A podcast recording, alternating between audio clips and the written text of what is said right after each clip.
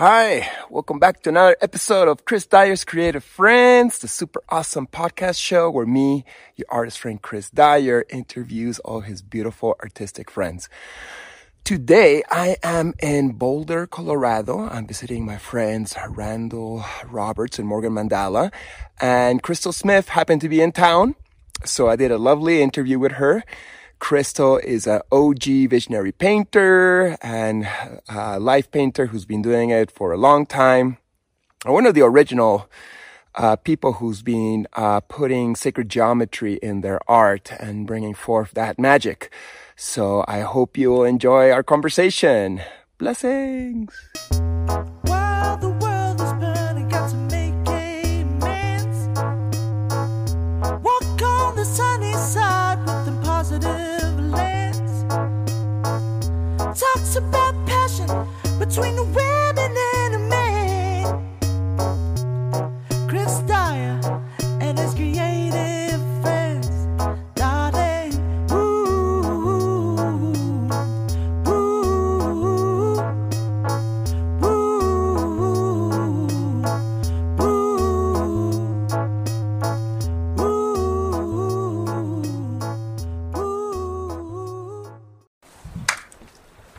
Let's do this. Hey, Krystle, how you doing? Great, how are you? Woo, amazing. So we are today at the house of Morgan Mandala and Randall Roberts in Boulder, Colorado. What are you doing in town? Well, I'm here to see my friends, but specifically we had a big opening of an art show at Threyda Gallery this past weekend, and we were exhibiting a bunch of collaborative paintings with myself, Morgan, Randall, and Sweet Melissa. Okay, yeah. Nice. How did it go? It was amazing. Nice. Yeah, it was, it's almost even hard to put words to it because there was just so much love and intention and energy that went into creating the show, and the show itself was just filled with exceptional friends and artists and people from the community, and it was so cool to see all of our paintings all in one place because there are these 8-foot massive murals that we've painted, and yeah, it was amazing to see them all filling gallery space. That's the first time you guys had like a group show of that particular Dial In project, right? It was technically our second show. We did a smaller show about 2 years ago, and so this was our first like big gallery show. Yeah, so sick. Well, congrats! I'm Thank you happy so much. To see some paintings moved. Where you usually live? I live in Milwaukee, Wisconsin. Boulder's always been another home to me. I lived here for over 10 years, off and on, but my roots and family are in Milwaukee, so I've been back there. Nice. How is Milwaukee? Milwaukee is cool. It's a hidden gem. You know, it's right on Lake Michigan, so anywhere I go north and south for hours, I'm still on the lake, and it's kind of like a little... call it the saltless ocean, you know, big waves and, yeah, beautiful nature north and south of Milwaukee. So it's a cool city where you have that access to water, a lot of great art and music, but it's a small city, so it's easy to navigate and it's not super overpopulated. And nice. Yeah, so I have a lot of love for my home. Yeah. Oh, cool. And, is there like an art scene also there? Like how's that? Not like the art scene out here. Wow, there's nothing like the Colorado super cool scene. Yeah, but there's a lot of art. Visionary art is the thing that I'm really missing while I'm there, the visionary art community. But there is a lot of art in general in the Milwaukee area, and great museum, a beautiful art museum. The Calatrava is its name. It was designed by an incredible architect, and he also designed the Sydney Opera House. And it's like a kinetic sculpture. The building itself kind of opens and closes like wings, depending on the weather and what they want to, like, what position they want to have it in. So it's beautiful. Yeah. Nice. That's so cool. Yeah, it's cool to see that art being brought into the architectural aspect of this. Yeah. Right. Museum, so. Awesome architecture for sure makes the city more interesting and beautiful. Yeah, it's definitely a gem of our city. So nice. And you were telling me your family's from there? Yeah, I grew up outside of Milwaukee, so a lot of my family's still there, and I've spent family spread out around the country too. So. And they're all artists. You're from an artist family, right? I'm from an artist family. Lots of ladies in your grouping. Both my grandmas were artists in their own way. They both painted. Both grandmas. Yeah, both grandmas. Damn. And my father is an architect, mm-hmm. and my mom is more in the interior design and decorating side of things. Mm-hmm. And she owns a linen shop. So anyway, she's creative in her own way too. But yeah, my family always encouraged art and creativity from the time I was really little. So it's definitely coursing through my veins. Yeah. Big inspiration. Yeah. That's awesome. Well, that's so lucky to have that. So.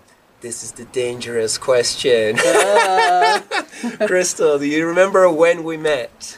Where? I'd like to ask that to all my guests. I thought I did, but...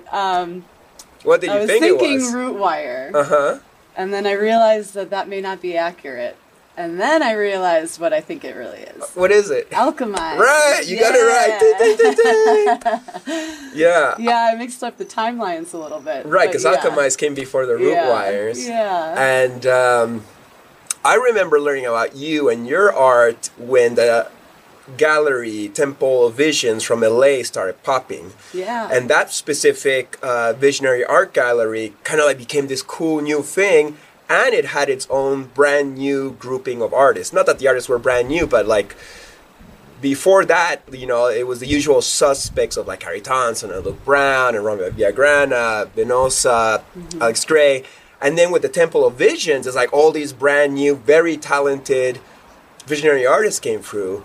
You and Amanda and Autumn Sky and Raul Casillas and, you know, tell me a little bit about that period, if you remember.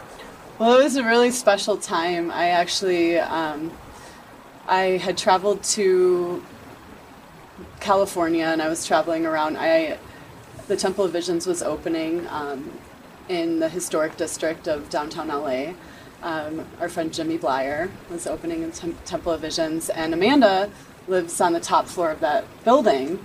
And had lived there for years, and I had been spending some time at the gallery. Well, it turned out that a room opened across the way, so I ended up temporarily moving to above the Temple of Visions. Also in that same building? Yeah, in the same building. Uh-huh. What an artsy building it was. And it was so cool, and it was just like an amazing little artist community in the midst of downtown Los Angeles. This is like, what, 2009?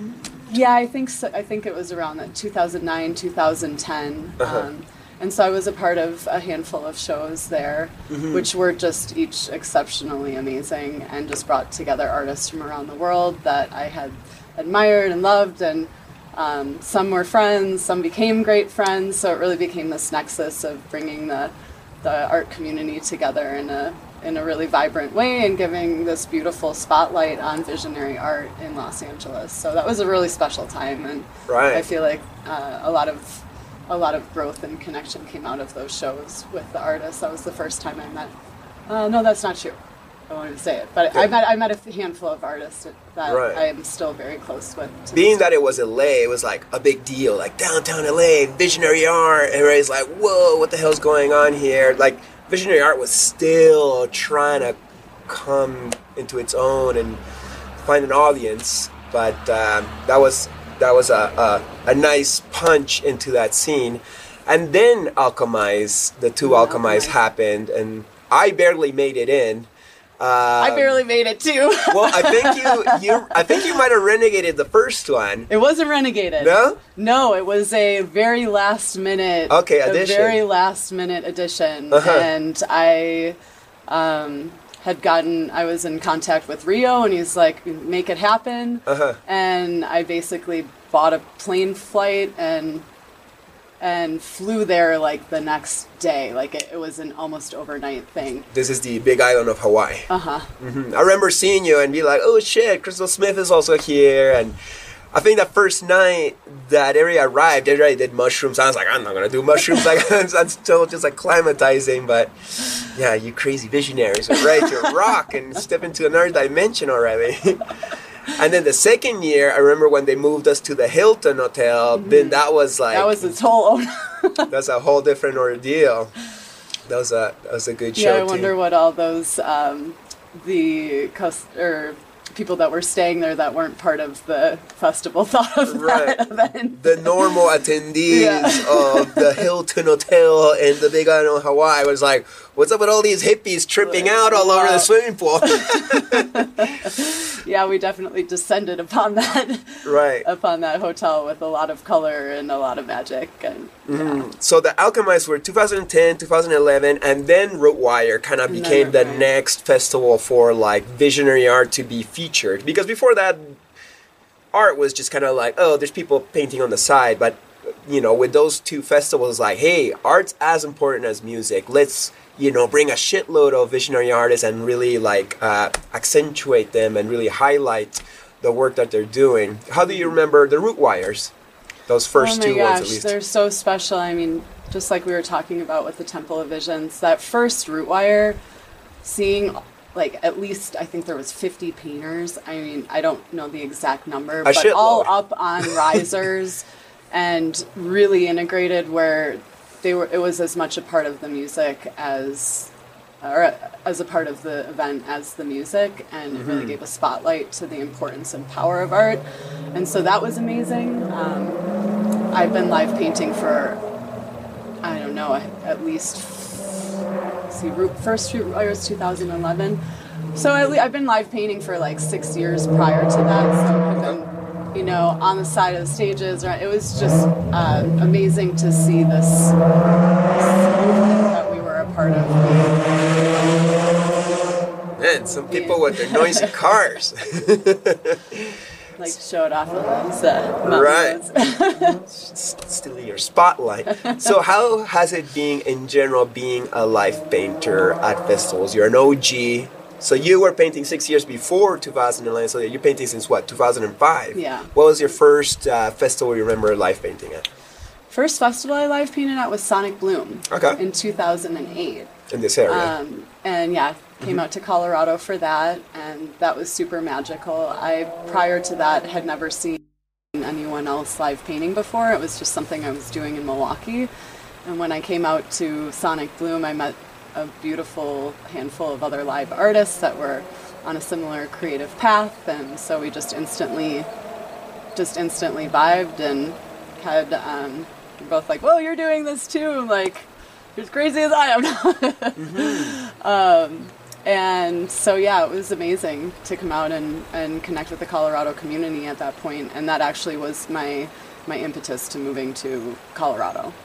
Beautiful. I was like, "Yeah, this is where it's at," and a lot was happening with the art that I didn't feel when I was living in Milwaukee at the time.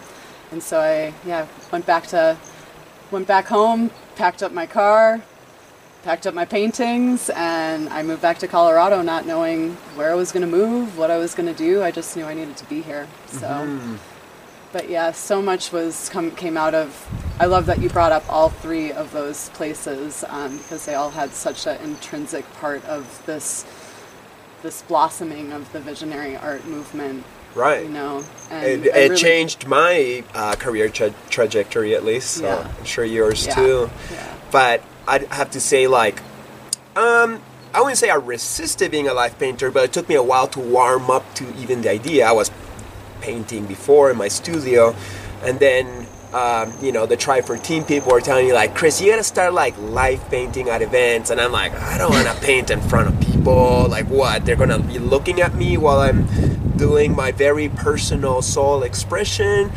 I don't know if I can do this. I could see Amanda Sage was like doing really well with it, and you guys were all coming up. Did you ever have struggles jumping in front of people doing this very intimate thing, like painting your heart? Oh, absolutely. I think it's always a challenge. It's a very vulnerable part of the self to show, is this like raw creative process. It's not polished. You have all different kinds of elements that are mostly out of your control, including weather, just the overall energy of the event.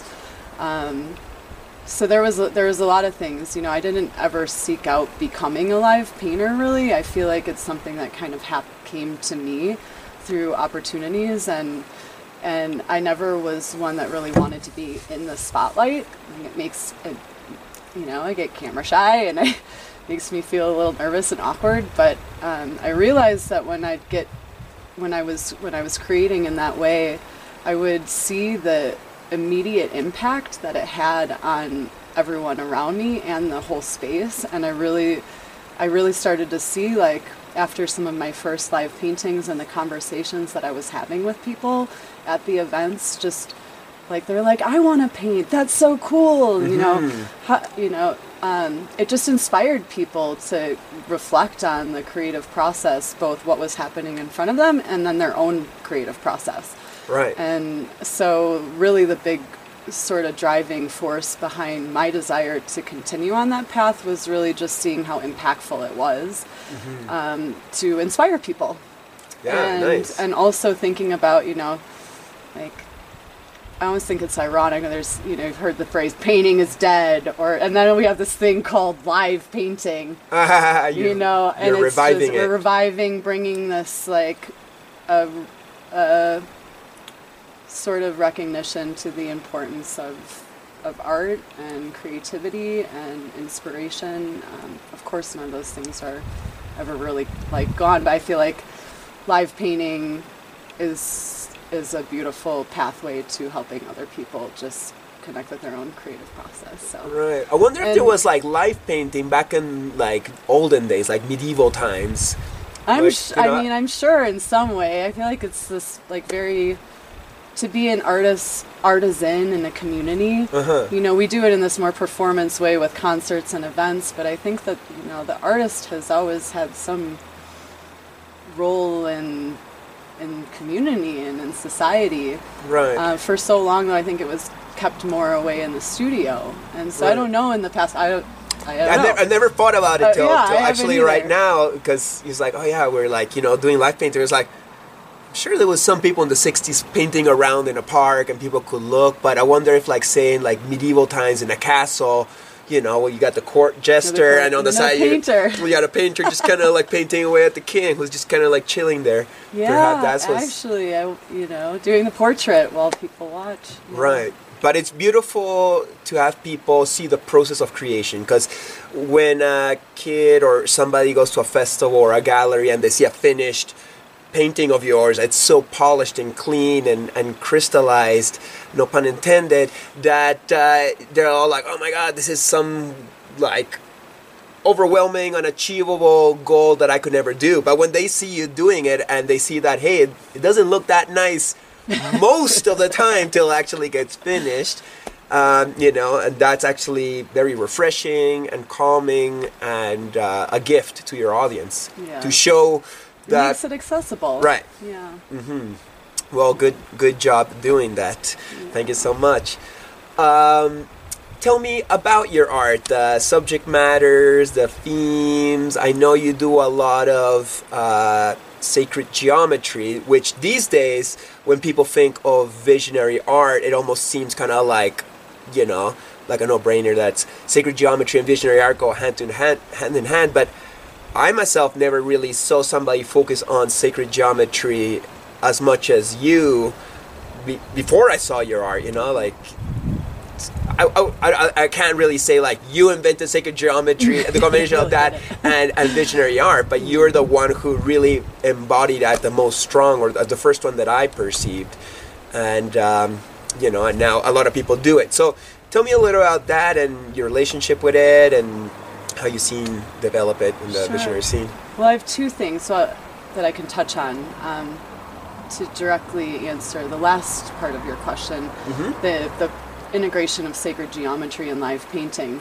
That's sort of the second reason why, when I started live painting and I was discovering sacred geometry at that time, I had some powerful experiences right around the same time I started live painting, where these codes of sacred geometry were coming through me and into my art, and I was very inspired and actually just kind of like blown away by the power of it and the meaning embedded in it. And so I was really passionate to want to bring that like insight or that inspiration to the public eye and bring awareness to it. So I was painting the Flower of Life at every, in all of my paintings mm-hmm. for many, many years. And a huge part of that was wanting to share the seed of inspiration of what sacred geometry is. Mm-hmm. And to speak to that for the people that don't know what sacred geometry is,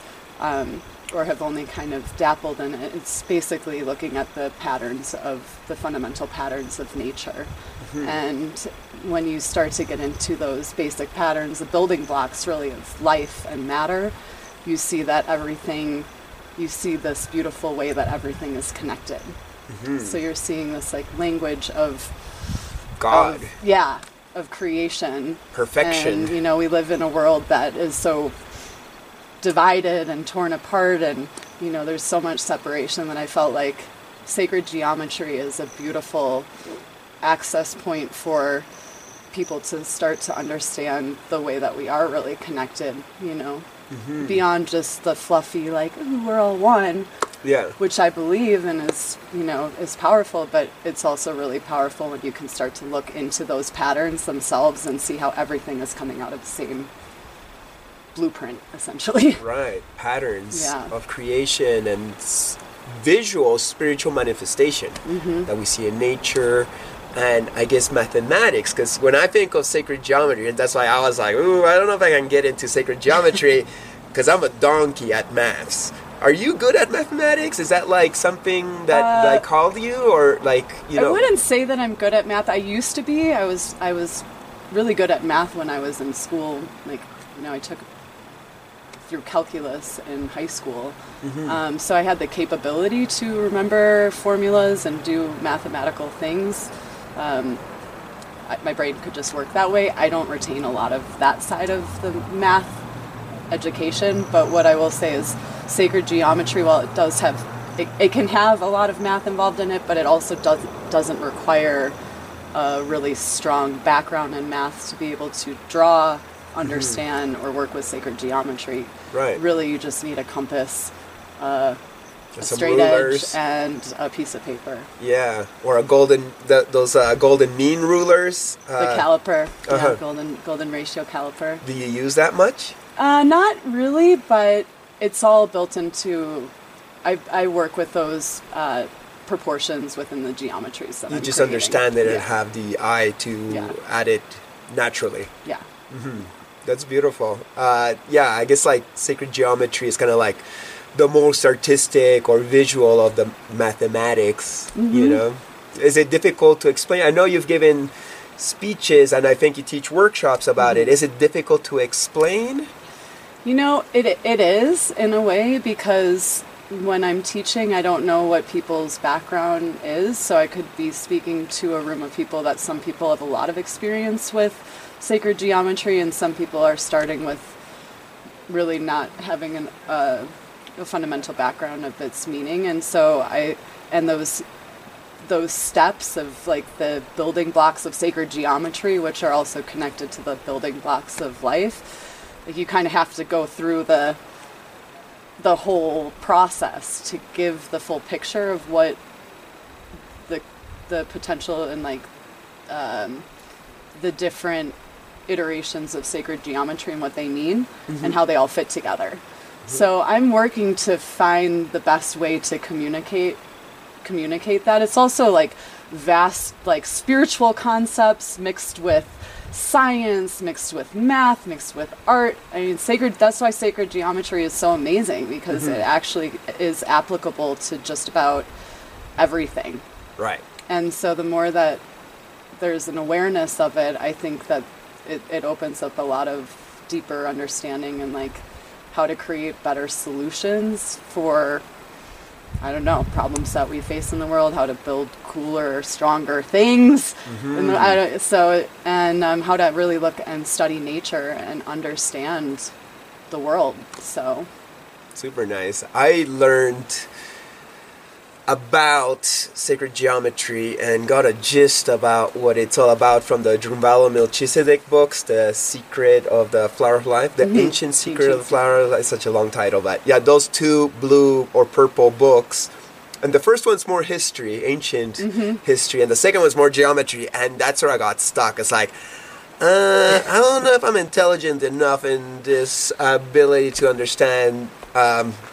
So that's where I kind of like lost a little bit. I never really got into sacred geometry, and now you're teaching it. You know, like you're sharing it with the artistic community, with other visionary artists. And as I said before, sacred geometry is almost like one of those things that you think when you try to describe visionary art, it's like, oh yeah, it's art with sacred geometry. It's almost like become part of it.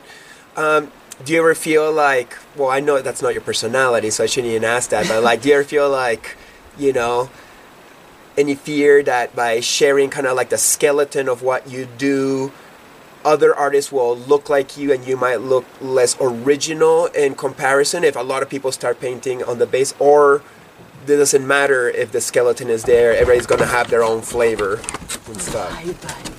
Leo. Hi, buddy, you're a wet boy. Yeah. Okay. Sit down. You want to hang out here. Oh, my goodness.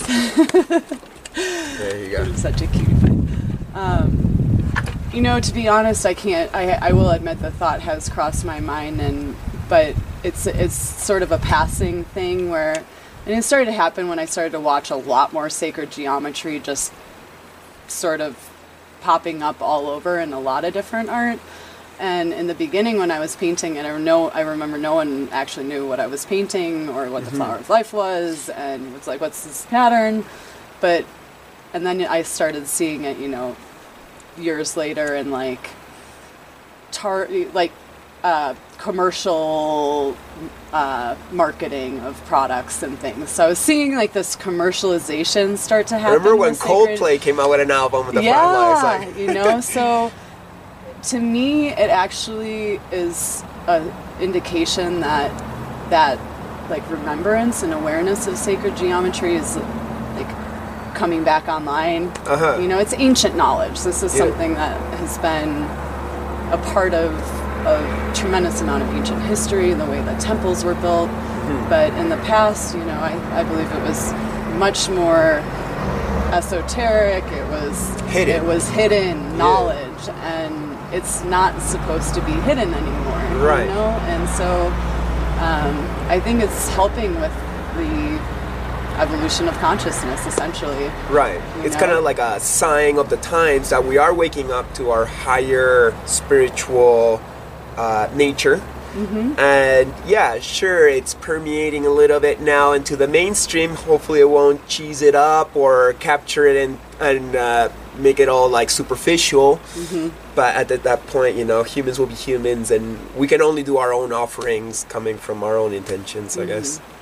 Yeah, and I found, you know, in teaching sacred geometry, and I just had a workshop that I finished a couple weeks ago with Vitra Academy, and it was sacred geometry for the intuitive artist. Okay. And really the intention of my class was to teach maybe artists like you, or I mean any form of artist, to sort of dispel the myth that sacred geometry requires intense math, that it's something that, you know, that it's like almost, to people that haven't worked with it a little bit, like kind of scary or intimidating. And I wanted to kind of just dispel that and show that it is actually very intuitive when you start to create and work with the patterns.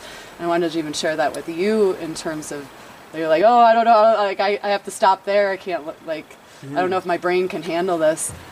Reading about sacred geometry is one thing, and like processing the information that way, but really the process of creating it is where the biggest amount of, I believe, understanding and unlocking of what the meaning of sacred geometry is. It's in that creative act. You learn so much through that. And so in sharing that and teaching students these basic patterns and principles of sacred geometry, and then watching the way that the students' artwork has evolved even since that class, it has quite honestly been one of the greatest gifts of my life. I'm just like, I don't know, it's just amazing. That's awesome. It's beautiful to see the way that it's being integrated, and the students are exploring and finding their own voice with the patterns. And so it's been really cool to see artists, you know, take on and learn these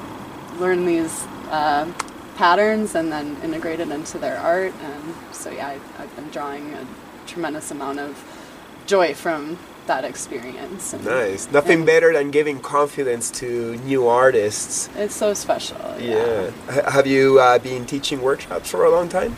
I've taught workshops off and on over the years, and I started out teaching in like the festival setting, teaching, giving a talk on sacred geometry. I've done a lot of those over the years, and this last class I taught at COSM. Mm-hmm. In 2018, and I did a workshop on sacred geometry there, and that was the first sort of theory paired with the practice. Mm-hmm. And that was in person, and that was really beautiful. And then this last class is the first time that I've ever taught this material online. Okay. And so that had its own whole learning curve, but also I've been finding ways to integrate, the theory, like I was saying, and turning it into more of also an art class than just a class about sacred geometry. Right, so, more practical. Yeah. And that was in Amanda Sage's school, yes, or is that the Vision Train? Yes, it's Amanda Sage and Alicia, Sacred Heart or Sakura, and they're the founders of Vitra Academy. It just launched, I believe. The beginning of the first semester was in the beginning of March. Okay. And so this is the first full term semester of Vitra Academy. Nice. And it came out of the Vision Train, uh-huh. and this community of artists that has been gathering 24/7 for 2 years now, at least, in a Zoom room and making art together, and they're hosting workshops and. So many different beautiful offerings that have been happening on the Vision Train. Uh-huh. So now that's evolving into a online art school, which, I believe has the potential to grow into also having physical locations in the future as well. Nice. You had a lot of students, right? Yeah, well, we had over, I think it was 85 or 87 people registered for the class. Wow.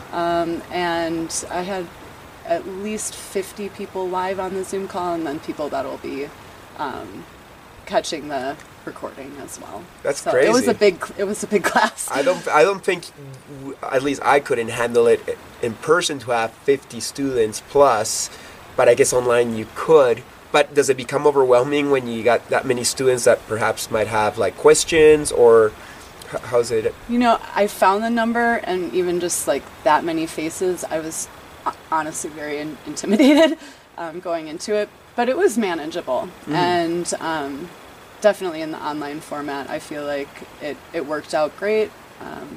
I didn't feel overwhelmed by the number of students once we got into things. I think more just the idea of it was intimidating for me. Mm-hmm. I think in person that would be a pretty large class, to actually be able to move around the room and have one-on-one talks with people, but yeah, it worked out great. So that's awesome. But I guess because of its online nature, I'm not saying it's impossible. You could have a class of 50 plus students, sure. in person, but there's the logistics of like getting to the place, sleeping over, and a lot of those young artists might not have the full budget of, say, going all the way to COSM or the Vienna Academy to do one of those classes. So online they could be all around the world, and it doesn't cost extra.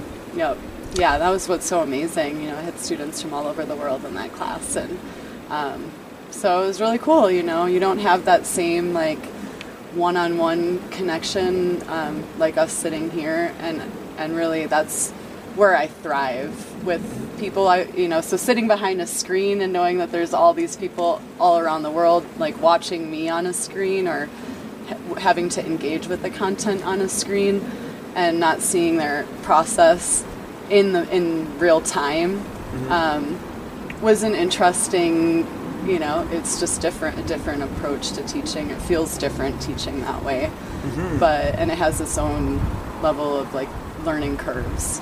Beautiful. To presenting slideshows and then giving assignments, and having different ways of checking in with the students, like a student forum and stuff like that. Mm-hmm. But it works, and it's really beautiful that we can, utilize the technologies that we have to connect and with artists all across the world and be able to share these offerings and these classes and just the creative community that's being built around it. So super cool. Yeah, the world's evolving and good job moving along with it. So somewhere where we see sacred geometry more naturally is in the psychedelic experience. How experienced are you? What's your psychedelic journey, if you care to share that? I've had my share of experiences. I believe that the psychedelic realm can open up a beautiful insight into the intricacies and the patterns of nature and beyond, the non-physical realms as well. And so I've explored different plant medicines over the years as ways of opening up my consciousness and exploring the inner tapestry of my soul and observing nature. And so, it's definitely been a part of my path. I don't do psychedelics often, but I've had enough experience to feel like I can travel those realms. What am I trying to do? Safely, perhaps. Yeah. I really believe in doing things in a safe container. With respect. And the sacredness of those medicines. And good intention. Exactly. Knowing that it's more than just to get your kicks and to see something trippy or see the next idea for a painting, but to find our inner healing. Yeah, it's like work, It's like medicine for the soul, and it could be a healing journey, and it's not always easy. And so I have a lot of reverence and respect for psychedelics in that way. Mm-hmm. Care for how they're honored and respected. Yeah. Right. Is there any particular plant medicine that resonates more with you? I think it probably depends on the moment. Mm-hmm. I like mushrooms, mm-hmm. and I feel like they're in small doses. Mm-hmm. I really like to just do a little microdose occasionally. Oh, yeah? Do you feel it when it's a microdose? Sometimes I do, and sometimes I don't. Uh-huh. I've done microdoses where I was like, whoa, that's maybe a little bit more than that. Doesn't feel like a microdose.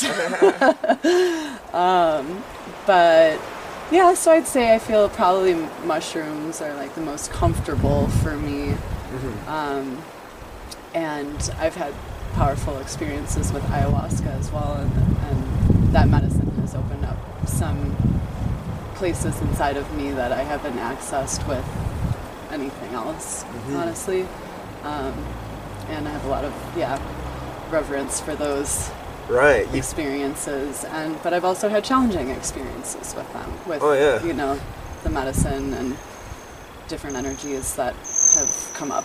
And so that's a whole other story. But I think it opens us up to the vast tapestry of energy that's creation.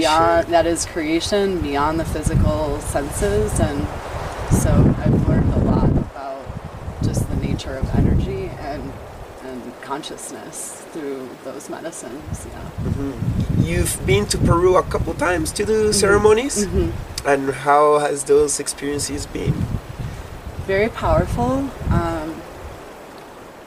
And challenging, but I love Peru as the overall experience was amazing and life-changing, and I felt like there was a part of my spirit that I connect to in Peru, and that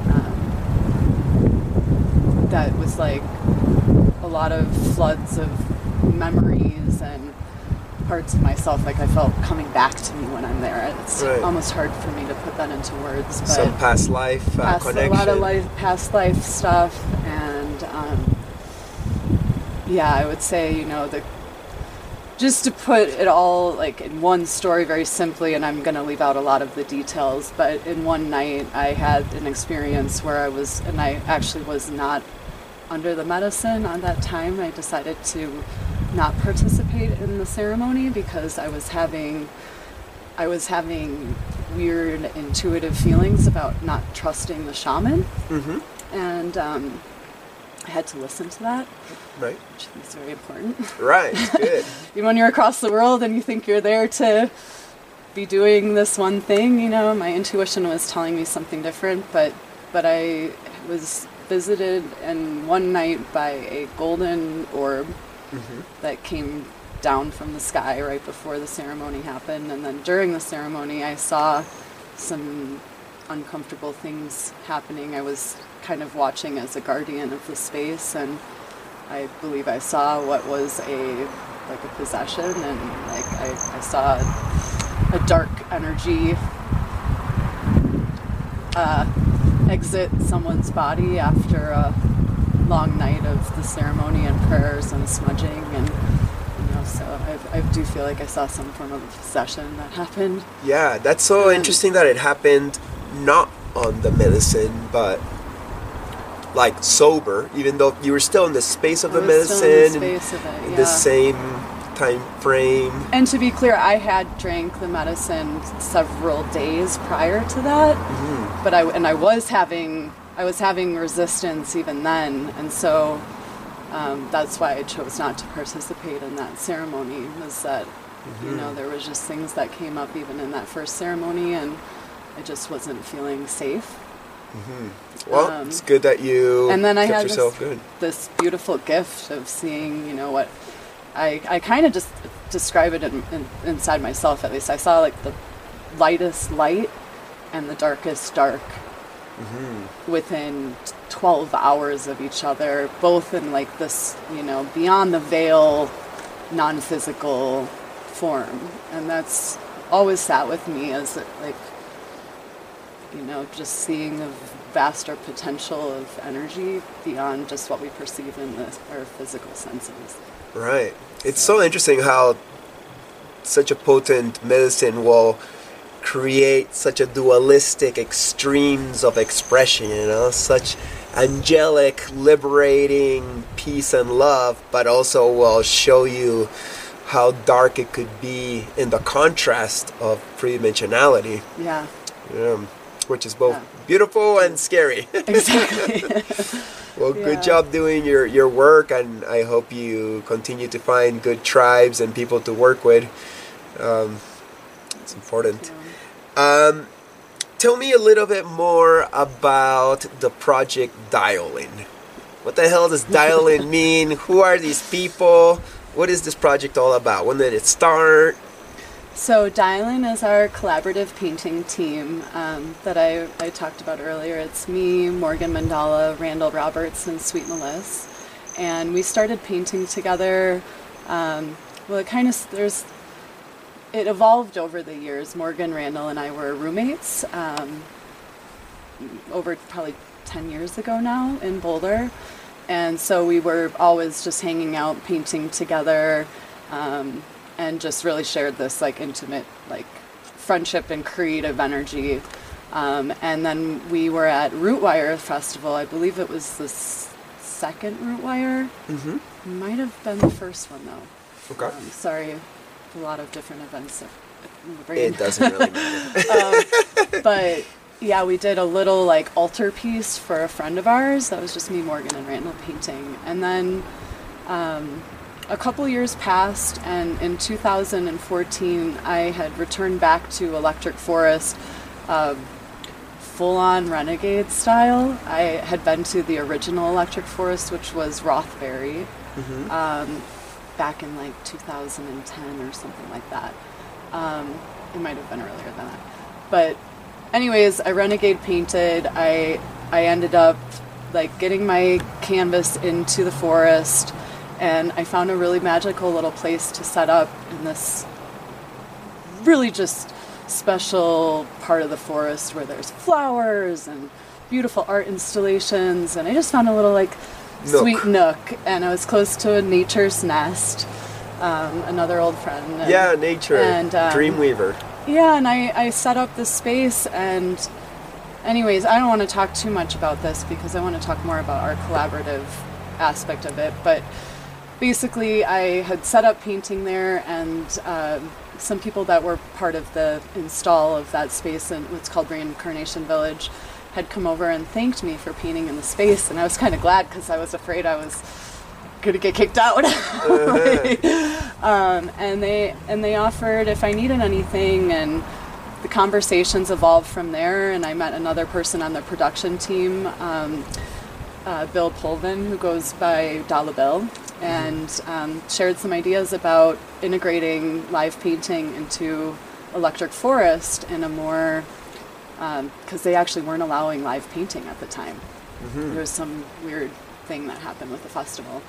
And anyways, we just talked about building in the art as an install, mm-hmm. and really creating like its own space. And it was also a solution to like not having protection as a painter, mm-hmm. you know, when you're just wide out in the middle of a field, or you just are like, yeah, very vulnerable to the elements, to other people. You know, I love connecting with people while I'm painting, but if you have someone trying to talk to you every single minute while you're working, you don't actually get much done. Mm-hmm. So anyways, the space came to life. They called me back, and they said, or called me, you know, maybe 6 months from then, and said, hey, Krystle, we've been thinking about this, some ideas, and we built this structure, and it's this tree house. Mm-hmm. And it was a tree house in the forest. The whole bottom was opened up, and they said, hey, this is a space that you can paint in, invite, you know, who you want to come.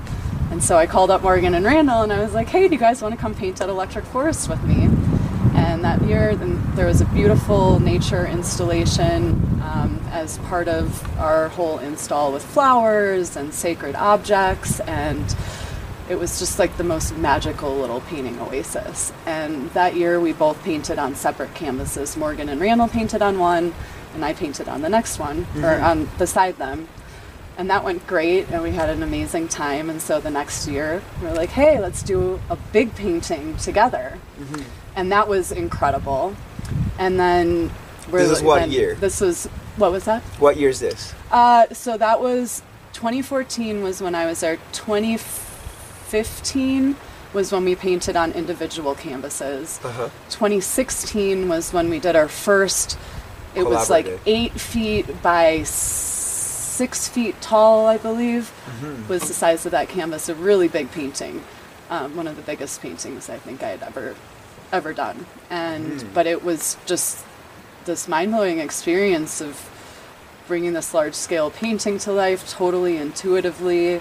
Our styles just flowed together very naturally, and so yeah, it just kept growing from there. And then we invited Sweet Melissa, and we've been returning to, and she just kind of filled out a missing, I don't want to say a missing piece, she just fit right into everything that we were doing in this beautiful way. And the four of us just found this like friendship and connection that was just unparalleled. I am continuously amazed by the ability to like work together in such a intimate way without having to over process and analyze what we're doing and how, like, what we're supposed to paint. And it was just all so organic, and it kind of opened up a whole new sort of approach to painting for me over the years, because mm-hmm. I was already doing kind of improvisational painting, but yeah, doing that with a group of artists was amazing. And so yeah, we've been going back to the forest every year, and I've started building out our own installs at festivals, and you know, building it from the ground up, building a stage, bringing plants and flowers, and sort of building off that initial sort of vision that was that first year of Electric Forest, and it just keeps growing. And so we've been painting together, the four of us, since 2017 was the first painting then when Melissa came, and we've been there every year since then, the 2 years off with COVID, but we've continued through the last couple of years to be doing like sort of a live painting from home. You know, we did a painting here right in this spot and recorded it for 4 days, and that was our, since we didn't have festivals, that was our like live at home painting. Right. And yeah, it's been evolving. And then, you know, the show that we just had was bringing together now all of these huge paintings, the ones that we still have, into a gallery setting. And it was really magical to see it. You know, we also take the paintings home and work on them in the studio. And so the live painting is like the imprint of the vision of what we're working on. And then we'll refine it and we polish it. And that's where the name Dial In came from, because we've started painting together for so long. We're like, we need a name, and we thought about it for years. And our sort of inside joke was always like, hey guys, you know what time it is? Time to dial it in. And it was just about our creative process, you know, going from these really raw, like loose brush strokes, and then letting the composition evolve and develop, and then really starting to refine and polish and like make things look really juicy and shiny and, you know, and polished essentially. So beautiful. Yeah. It there's all these little, you know, crews happening in the visionary world, creating these collaboration pieces that are kind of like chaotic, but then creating an order from it. But your guys people's is mostly 3 women and one guy, which is like the opposite of the rest of, you know, the scene. How is the general dynamic being mostly girls or women and one guy? Do you ever step on each other's toes? Is like Randall the odd man out? How is it like spending so much time together over the years doing this project? It's been amazing. I mean, we all learn a lot from each other. I think we all work together very just easily and naturally. Of course, like any project, we've had to get through moments of things, but nothing, you know, we all hold I don't know, the best way to put it. Randall balances out the feminine energy, but he's also like the biggest diva of us all. So, you know. And Randall's masculinity almost counts for free women's femininity. So yeah, you know, I think it's really worked for us. We have this very flowy feminine energy to the paintings and the work, and then, you know, we have the hard lines, and like Randall will come in with like, what was Joe? He comes in with like a big spot of red that might be confronting at first, but could later be one of the most interesting, unexpected parts of the painting. So, you know, we all paint over the whole painting. No, there's not like, this is Morgan's section and this is Sweet Melissa. We have little elements of our art that we're, of course, bringing in individually, but we're all painting over the whole painting. That's super nice. So we kind of paint like each other too. Like I'll think, how would Morgan, you know, resolve this area, or what would Melissa think over here? You know, we sort of have to almost think like each other in a way, like or about each other's process. Because we can see the elements of what we individually bring in, but we're all working as a whole to accomplish this collective vision. Well, it looks super fun. I almost wish I was as loose as you to, you know, all play with each other. Maybe one day I'll have more of a chance to do that. So Dial In almost seems like a new brand. You know, of course, it's just your crew of friends, but it also becomes a new brand of all 4 of you, where like say a festival or a gallery is like, hey, I want not just Krystle or Randall or the rest, I want Dial In, you know? And that's great. You know, it's great that we all have our different brands. How has it been for you on the side of making a career from art? You know, you love to make it, you're connecting with your soul, you like to express it, but then you also have to be like a business person trying to find money from the world to pay for this whole lifestyle of creation. How was that experience for you? It has I will be honest, it has been challenging, but it's also such a gift, you know, to be an artist and to be able to, you know, I think being an artist can require a lot of sacrifices, so there's been times when you're like sacrificing the comfort of a paycheck that you know is showing up on a certain day every week or, you know, every month. And you have to find creative solutions to making money. And so, you know, there's rises and falls of that, you know. Sometimes it's easier and things are moving better. Sometimes it's more challenging.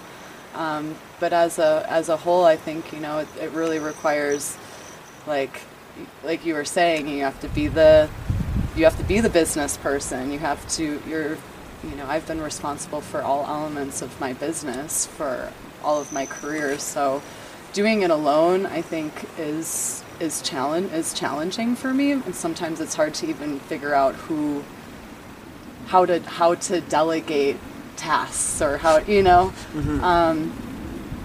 But I'm learning a lot through the process. I think that you know, you just have to keep showing up and doing the work and sharing it as authentically as you can, and just trusting that you're supported along the way. So. Right. Would you say, like, the business side of things is something that goes with your personality, or you just had to, like, you know, learn and become this thing that perhaps wasn't you, but in order to make the thing that is you, the artist, you've had to, like, you know, try to, you know, adapt and grow? I wouldn't say it's what comes most naturally to me, and so it's something I'm still learning. But, you know, learning communication skills and managing several different social media accounts and the amount of communication that comes with that, I feel like I'm just, yeah, continuing to do the best I can. I think that artists in general, like, trying to do both, trying to be the artist and the business side of things is a, what's the word? Two full-time jobs. Yeah, it's a lot. It's a lot, you know? Yeah. And so you have to, you know, it's like figuring out the system for it. And that's always changing, too, because the world is changing. Right. So, and the kind of art that we create and what we do isn't fully recognized or understood in the world, and so there's a lot of having to, like, bring awareness and even, like, garner people's respect in a way that we're not just bunch of hippies doing drugs, just, you know, painting, whatever, off to the wind, just, like, you know, making random paintings and just, I don't know, and that's okay too. Mm-hmm. But, you know, that there is a professional path as an artist, and, you know, when you're on it for 5, 10, 15, you know, still always learning how right. to be a professional artist, at least for me. So, mm-hmm. As the world evolves and is urged to become more wise and spiritual in order to just survive as humanity and save ourselves from our own self-destruction, do you think visionary art will be more understood, honored, valued, and even highlighted in this new world that we hope to bring forth? Absolutely. I really do. I think that the visionary art movement it's filled with some of the greatest living artists of all time. I mean, I truly, and many that, and, you know, several that have passed, like Robert Venosa, and that there's truly a sort of a lineage of these masterful painters that have been a part of the evolution of the visionary art movement. And I think that when history looks back on this time and the art that's being created and the depth and meaning of the work, and also not just that, but how masterfully created so many of these paintings are, and how so many of these artists are in our community, I think it really absolutely will hold a very important place in art history in the future, and, mm-hmm. and it's helping to sculpt the world that we live in. Nice, beautiful. You know, you look at the clothing that people are wearing, and I mean, I've just seen, even in the last 10 years, the way that sacred geometry has become a part of you know, huge installational, you know, sculptures and, you know, structure, buildings, and it's been that way for a long time. I just think that there's a resurgence of that coming back in the modern time, and so I think we'll continue to see the imprint of these, you know, the work that we're doing now as it ripples out into the grander mainstream public and culture, and then the artifacts that we're leaving behind. Yeah, beautiful. Well, I'm sure you are correct. I agree with you, and I hope that this humble podcast show is kind of like an archive recording these people and moments in time in that process of evolution of our art movement and just like art in general in the world as we figure ourselves out. So we're coming closer to the end of our show. Would you have some words of wisdom to the people watching this show? May it be young artists or just people in general? I have a few different things. I think to get out of your own way in your with your creative process or whatever inspires you. I think that so many people stop themselves from expressing themselves out of the fear of it not being good enough, or they don't know how to do it, and it's like a gap in actually like diving more deeply into their own unique expression. And so I really just encourage people to let go of that inner critic, to explore new ways of working and creating, and to find their own style and language and let that just sort of naturally evolve. Stop with the self-criticism and all these other things that get in our way of actually like respecting our own gifts that we have to share, and stop us from sharing them. You know, the world needs us to show up with our open hearts and creative expression, and the more that we do that and share that with each other and with the world, I think the more beautiful of a world that we're going to live in. And then another huge piece is to find other people to create with, you know, build a community around, you know, help build the community around you, or connect to the creative community that you're a part of, and find people that you vibe with to make art with, or make music, or whatever the avenue that people are interested in. That it's such a gift to share our creativity with others, and you can learn so much through the power of collaboration. And I think that's also a very important piece for like a healthier future, is if we can all learn to collaborate with each other better. Right. In general, both in art and in the world. Yeah. Beautiful. Well, thank you so much for your very wise and beautiful words and expression in art. Oh. Yo, I love you. I love you too, Chris. Always such a pleasure to see you, and I'm so grateful that we got to chat today. So. Yeah, hell yeah, it was a great conversation. And also thank you guys for watching Chris Dyer's Creative Friends. I hope you enjoyed this conversation. Please share it, like it, comment what you liked about this conversation, subscribe, and yeah, thank you so much, and I'll see you next episode. Blessings! Woo! Next episode, my guest will be Chris Davidson. It's taken me a while to be able to get lost more, because I think I had more like mental control over my reality, and it was hard to let go. But as I've been able to cultivate more just letting go in life, then I'm kind of like, oh, I'm going to invest my energy into this drawing, get really attached to it, make a decision that jeopardizes all of it, and then break through and trust that something new is going to come through. And some people do this from the beginning really well. For me, I've had to like really loosen up over time, like very uptight at first, and geometry was like I could keep control more, and I still channel something through, but like it's nice letting go. Right. Yeah. So please make sure to subscribe, like, comment, and share. Big thanks, and see you next episode. Peace.